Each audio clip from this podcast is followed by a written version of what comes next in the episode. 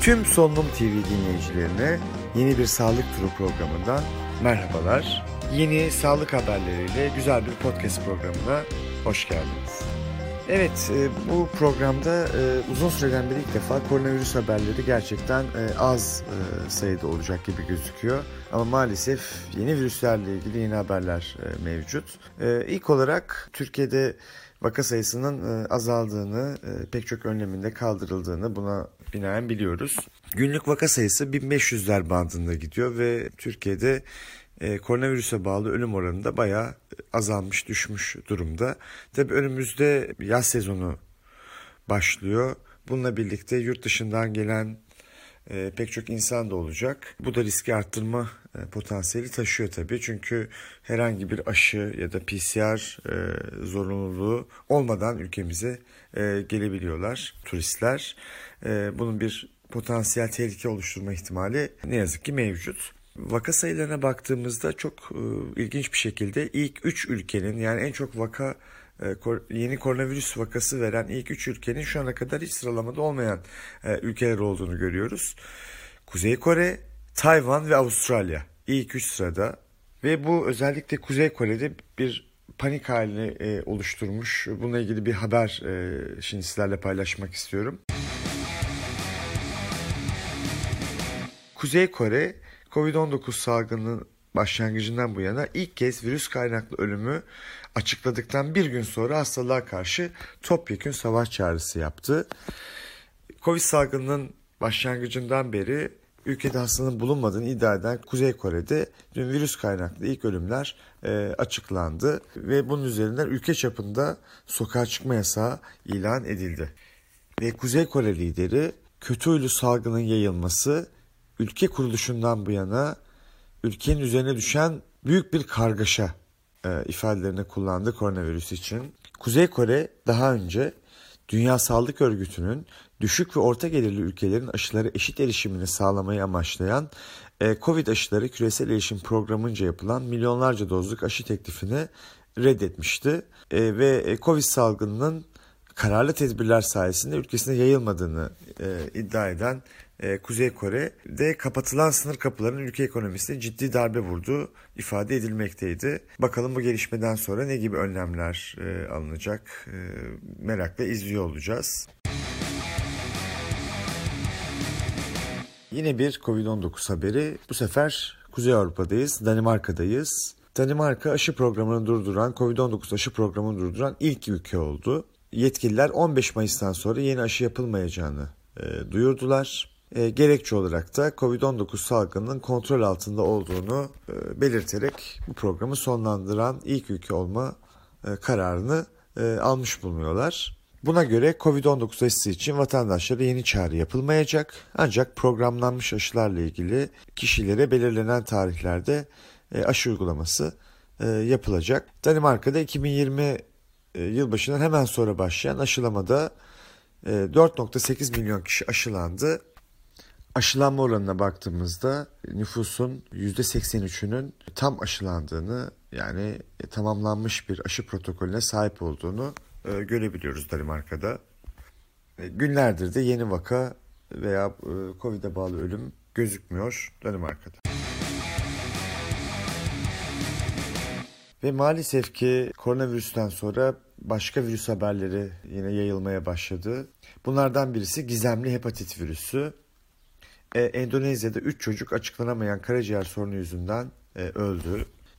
Dünya Sağlık Örgütü geçtiğimiz günlerde yaptığı basın toplantısıyla bu hepatit vakalarının güncel durumuna ilişkin soruları yanıtladı. Yaklaşık 350 hepatit vakasının doğrulandığı, 70 vakanın da doğrulanma aşamasında olduğu kaydedildi. E, İngiltere başta olmak üzere vakaların görüldüğü ülkelerde e, virüsün genetiğinin ve enfekte olan çocukların bağışıklık e, tepkisinin incelendiğini ve e, an itibariyle bu virüsün e, kaynağına dair en kuvvetli varsayımın adenovirüs e, olduğunu e, ifade e, ettiler. Aynı zamanda COVID-19'un bu virüsteki muhtemel rolünü, vakaların e, COVID e, öyküsü veya geçmiş enfeksiyonlarla alakalı olup olmadığının da e, araştırıldığı belirtildi. Geçen ay İngiltere'de ortaya çıkan ve kısa zamanda 20 ülkeye yayılan nedeni belirsiz hepatit virüsünün COVID-19'un ardından yeni bir e, küresel salgına yol açabileceğinden e, şüphe ediliyor. Amerika Hastalık Kontrol ve Önleme Merkezi 25 eyalette yüzden fazla çocukta virüsün görüldüğünü ve şimdiye kadar 5 çocuğun e, virüs nedeniyle yaşamını yitirdiğini açıklamıştı. E, Endonezya'da 14 e, vakanın ülkelerinde görüldüğünü ve 4 çocuğun yaşamını yitirdiğini yine belirtmişti. Sarılık, ishal, kusma ve karın ağrısı gibi belirtileri olan virüs 1 ay ile 16 yaş arasındaki çocuklarda görülüyor. Henüz ülkemizde bu hepatit virüsüne ait bir vaka tespit edilmedi. İnşallah da tespit edilmez tabii. Çünkü Covid-19'un yaralarını daha yeni sarıyoruz, e, daha yeni toparlanıyoruz. Bu hepatite yol açan virüsle ilgili yine bir uyarı e, haberi. E, ailelerin özellikle hijyen kurallarına bu dönemde daha fazla dikkat etmesi gerektiği bu haberde vurgulanıyor. Ee, ve eskiden adenovirüs enfeksiyonlarının bu kadar şiddeti seyretmediği yine ifade ediliyor ve özellikle okul çağı çocuklarda bu belirtiler varsa çocuk iyileşene kadar okula gönderilmemeli. Temas izolasyonuna dikkat edilmeli. Bir diğer bununla ilgili yine Lancet'te yayınlanan bir makaleden yola çıkarak bir gönderme yapılıyor. Çocuk hepatitlerinin %72'sinde adenovirüs 41F saptanmış, %18'inde ise eşlik eden COVID enfeksiyonu e, görülmüş. E, Covid'in diğer virüslerle birlikteliği enfeksiyon ağır seyretmesine neden olabilir şeklinde e, yine makalede belirtiliyor. Ve e, bağırsaktaki geçirgenliği Covid arttırabildiği için bağırsaktan birçok diğer e, uyarıcıların adenovirüs gibi geçmesini ve bağışıklık sistemini aşırı uyarmasına sebep oluyor. Yani e, bunların da Covid ile birlikteliği yine e, daha tehlikeli, daha e, komplike bir virüs haline dönüşmesine yol açıyor. Normalde e, rotavirüs, adenovirüs gibi gerçekten e, böyle salgın diyebileceğimiz e, acil servislere çocuk başvuruları var. E, aynı zamanda Avrupa ve Japonya'da da e, ağır vakalar var.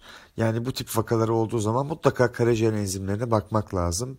E, karaciğer enzimlerinde bir yükselme, e, bir e, alarm oluşturabilir bizim açımızdan. E, ama şu an için bir Türkiye verisi olmadığı için bu konuda net bir şey söylemek imkansız. Ve sırada maalesef bir başka virüs haberi. Dünya Sağlık Örgütü maymun çiçeği virüsünün Avrupa'da yayılması üzerine acil toplanıyor. Avrupa'da yüzden fazla maymun çiçeği e, yani e, monkeypox e, virüsünün varlığının saptanması üzerine bu toplantı yapılıyor. Vakalar İngiltere, İspanya, Portekiz, Almanya, İtalya yani Avrupa ülkelerinin dışında da Amerika, Kanada, İsrail ve Avustralya'da yine doğrulandı. Ancak bilim adamları maymun çiçeğinin COVID-19 gibi bir salgına dönüşmesini beklemiyor. Ee, yine Dünya Sağlık Örgütü verileri e, çiçek hastalığını yok etmek için kullanılan aşıların maymun çiçeği virüsü hastalığına karşı %85'e kadar etkili olduğunu e, gösteriyor. Endemik bir virüsün neden olduğu nadir hastalıklardan biri olarak bilinen maymun çiçeği Kongo ve Batı Afrika türü olmak üzere ikiye ayrılıyor e, virüsün Kongo türünün %10'a kadar ölüm riski bulunurken Batı Afrika türünün ise her iki vakadan birinde %1 e, ölüm oranına sahip olduğu e, biliniyor. Genellikle hayvandan insana ve nadiren insandan insana yakın temasla bulaşan e, virüs e, vücutta yüksek ateş ve e, kaşıntılı kabarcıklara e, yol açabiliyor. En son Kasım 2021'de Amerika'da görülmesinin ardından aylar sonra yeniden Afrika dışına çıkan maymun çiçeği virüsü ilk olarak 7 Mayıs'ta İngiltere'de e, bundan önce yani daha öncesinde Nijerya'ya seyahat etmiş bir kişi de e, tespit edildi. E, ilerleyen günlerde ülkedeki maymun çiçeği vakaları artarken 18 Mayıs itibariyle toplam vaka sayısı 9'a çıkmış bulunuyor. Ancak İngiltere Sağlık Güvenliği Ajansı yeni vakaların virüsün endemik olduğu bir ülkeyle herhangi bir seyahat bağlantısı olmadığını, bu nedenle bulaşma yol, yoluyla bireylerin enfekte olmasının mümkün olduğunu bildirdiler. Türkiye'den de Türk Tabipler Birliği konuyla ilgili bir uyarı yayımladı ve koronavirüs sürecine dikkat eden Türk Tabipler Birliği e, birbirleriyle belirgin teması olmayan insanlarda maymun çiçeği virüsün tespit edilmesi virüsün sessizce yayılıyor olabileceğini düşündürerek endişeye neden olmaktadır ifadelerini kullandı. Açıklamada Çik aşısının sonlandırılması ile bağlantılı olarak azalan nüfus bağışıklığının maymun çiçeği hastalığının yeniden canlanması için bir neden olduğunun düşünüldüğüne değinilerek e, insandan insana bulaşma olasılığının yalnızca aile üyeleri arasında değil hastalara bakım sağlayanlar arasında da bir endişe kaynağı olduğu e, hatırlatıldı. Ve dünyadaki vakaların ani artışının maymun çiçeği geçmişe göre daha kolay bulaşmasını sağlayan bir mutasyondan kaynaklanıp kaynaklanmadığının ve her bir maymun çiçeği hastalığı salgının tek bir kökene kadar uzanıp uzanmadığının e, ortaya konması e, gerekliliği e, ve yine halk sağlığı açısından öneminin hafife alınmaması gerekliliğinin altı çiziliyor bu haberde. Yine hastalıkla ilgili bazı e, bilgiler veriliyor. Maymun çiçeği hastalığının öncelikle Orta ve Batı Afrika'nın tropik yağmur ormanlarında ortaya çıkan ve zaman zaman diğer kıtalarda da görülen bir viral zoonotik hastalık olduğu, genel olarak ateş, kızarıklık, şişmiş lenf düğümleriyle kendini gösterdiği, e, genellikle 2 ila 4 hafta süren semptomların ardından seyri duran bir hastalık olmasına rağmen ağır vak- vakalara dönüşebildiği ve e, son zamanlardaki vaka ölüm oranının %3 ila 6 civarında olduğu e, belirtiliyor bir kişiden diğerine e, vücuttaki lezyonlar, vücut sıvıları, solunum damlacıkları, yatak örtüsü ve benzeri kontamine materyallerle yakın temas yoluyla e, bulaşılabileceği e, belirtiliyor ve çiçek hastalığına benzer tabi bir e, e, viral hastalık ancak çiçek hastalığına göre hem daha az bulaşıcı hem de ondan daha az ciddi hastalığa neden e, olacak öngörüsü mevcut şu an için. Ve e, biraz önce de söylediğim gibi çiçek hastalığını yok etme programı sırasında kullanılan aşılar maymun çiğ hastalığına karşı da koruma e, sağlamış durumda. Onun dışında e, bir tedavisi yok. Yani e, aşı ile hastalığa karşı koruma e, yapılabiliyor ama e, hastalığın tedavisi şu an için bulunmamış durumda. Covid dışı virüs haberlerinden sonra yine Covid ile direkt ilişkili olmasa bile onunla bağlantılı bir habere geçelim. İspanya'da ameliyat sırası bekleyen hasta sayısı 700 bini geçti. İspanya'da Covid-19 salgınının sağlık sistemindeki olumsuz etkilerinden dolayı ameliyat sırası bekleyen hastaların sayısı 700 bini geçerek rekor seviyeye ulaştı. Ee, en çok travmatoloji, oftalmoloji, genel cerrahi ve gastroenteroloji branşlarında bir birikim olduğu, bir sıra olduğu belirtildi. Ülkede bir hastanın ortalama ameliyat bekleme zamanı 123 gün olması da öne çıkan bir diğer sorun. 123 gün yani yılın üçte birinde ameliyat olmak için bek, bekleniyor. İspanya gibi çok modern bir ülkede e, yani sağlık sektöründe net bir problem olduğu belli İspanya'da. Buna sebep olarak da e, özel hastanelerin %58'i doktor, %95'de hemşire eksiği olduğundan e, yakınıyor. Sağlık Çalışanları Derneği devlet hastanelerinde de benzer sorunlar olduğunu ve özellikle ilk hasta kabul servisi doktorlarının zor şartlar altında çalıştığını e, vurguluyorlar. Bu durumda Türkiye'deki e, duruma e, üzülmemek e, elde değil. E, çünkü bizde doktora çok kolay ulaşılıyor. Ameliyatlar çok kolay yapılabiliyor. E, hastalar çok kolay uzman doktor tarafından görülebiliyorlar ya da acil serviste e, hemen kabul edilip gerekli uzmanlık alanına yönlendiriliyorlar. Ama ne oluyor? E, doktora maalesef ki yeterilen saygı gösterilmiyor. Doktorların hakları korunmuyor. E, bu yüzden doktorlar son derece memnuniyetsiz. E, belki biz de İspanya gibi bir sağlık sistemine sahip olsaydık yani doktorlara ulaşım acaba daha zor olsaydı daha mı kıymetli olurduk? Biz bize kolay ulaşılabildiği için mi daha kıymetsiziz? Ha, kıymetsizliği şöyle anlıyoruz. E, bir, haklarımız hiçbir şekilde savunulmuyor. E, bu sağlıkta şiddet kanunu daha yeni yeni iyileştirildi. Çok daha önceden bunun yapılması gerekiyordu. Yani maddi ve manevi olarak e, özlük haklarımız son derece yetersiz. Bununla ilgili bazı iyileştirmeler yapıldığı yapıl ve yapılmaya da devam edeceği söyleniyor ama e, biz bunlar söylenmeye başladığından beri sadece bekliyoruz. E, şu an için e, yansıyan bir iyileşme bizi mutlu edecek bu yönde bir haber yok. Ama bakın nasıl bir haber var. Sağlıkta şiddet raporuna göre Nisan ayında 19 şiddet olayı meydana gelmiş. 25 sağlık çalışanı bu şiddet olayından dolayı mağdur olmuş. Sağlık Bakanlığı ile Adalet Bakanlığı ortak çalışmaları neticesinde sağlıkta şiddetin katalog suçlar arasına girmesini sağlayan düzenlemenin meclisten geçerek yasalaştığını kaydeden e, açıklamada bu önemli karar sayesinde saldırganlar artık elini kolunu sallayarak dolaşamayacak, hak, hak ettikleri cezayı alacaklar. E, tüm bu değerlendirmeler doğrultusunda Nisan ayında da 19 şiddet vakası yaşandı. 34 saldırgan tarafından gerçekleştirilen olaylarda 25 sağlık çalışanı mağdur oldu.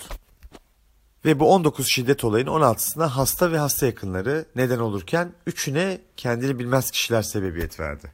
Yine bu 19 vakın 16'sı hem sözlü hem fiili, 3'ü ise sadece sözlü olarak vuku buldu. Ay boyunca yaşanan şiddet vakalarına sebebiyet veren 34 saldırganın 10 hakkında herhangi bir işlem yapılmadı. Gözaltına alınan 10 saldırgan serbest bırakıldı. 8 saldırgan hakkında soruşturma başlatılırken 6 saldırgan tutuklandı. Farklı uygulamalar da e, başlandı. Yani doktorların e, ve sağlık çalışanlarının e, özlük haklarında bir planlama, bir düzenleme yapıldığı söyleniyor. Ama işin bir başka boyutu var. Şimdi o başka boyutunu paylaşmak istiyorum. Tuz kontenjanları %100 artırıldı. Tartışma büyüdü. E, asistanlar ucuz iş gücü olarak mı görülüyor? Tartışma bu. Şubat 2021'de 6300 olarak açıklanan e, TUS asistan kontenjanı sayısı neredeyse %100 artırılarak Mart 2022'de e, 12.294'e ulaştı. Yani neredeyse %100 artırılmış gerçekten. Ve bunun üzerine yapılan açıklama, Türk Tabipler Birliği'nden yapılan açıklama, eğitici sayısının olmadığı yerlere gerekenden fazla asistan veriliyor. Orada yeterince hoca yok ki eğitim yürütülebilsin. Asistanları ucuz iş gücü olarak görüyorlar e, açıklaması yapılmış. Yani tabii bizim beklentimiz çok daha farklıydı. E şöyle tabii ki e, asistan yeni asistanların yetişmesi çok güzel bir şey. E, ama bunları yetiştirecek hocalar nerede? Nerede biliyor musunuz? Bir kısmı özele geçti, hastanesinden e, ayrıldı veya üniversitesinden. E, bir kısmı yurt dışına gitti. Yurt dışında e, eğitim vermeye ya da görev yapmaya çalışıyor. Önemli olan bu asistanlara eğitim verecek olan hocaların, uzmanların Türkiye'de kalması, haklarının iyileştirilmesi, işlerini rahat, şiddete uğramadan, güzel ve mutlu bir şekilde yapabilmeleri dolayısıyla yeni asistanlar yetiştirerek asistanların eğitimini kaliteli bir şekilde yaparak e, onları yetiştirmeleri ve yeni hocaların e, buradan gelişmesi. Yani asistan sayısını arttırmak bir çözüm değil. Bir yerde bir hocaya 10-15 asistan düşüyorsa bu kişi kaliteli bir şekilde bu asistanları nasıl yetiştirebilir? Bu çok zor gerçekten. İnanıyorum ki önümüzdeki günlerde bu konularda yeni düzenlemeler yapılacak ve e, Türkiye'de kaliteli hoca, kaliteli uzmanlar kalacak, yurt dışına gitmeyecek ya da yani bulundukları, çalıştıkları yerden ayrılmayacak ve hak ettikleri saygı ve değere ulaşacaklar. Evet, Mayıs ayındaki Solunum Turu programımızın sonuna gelmiş bulunuyoruz. Bizlere Solunum TV sosyal medya kanalından ulaşabilirsiniz. Beni dinlediğiniz için teşekkürler.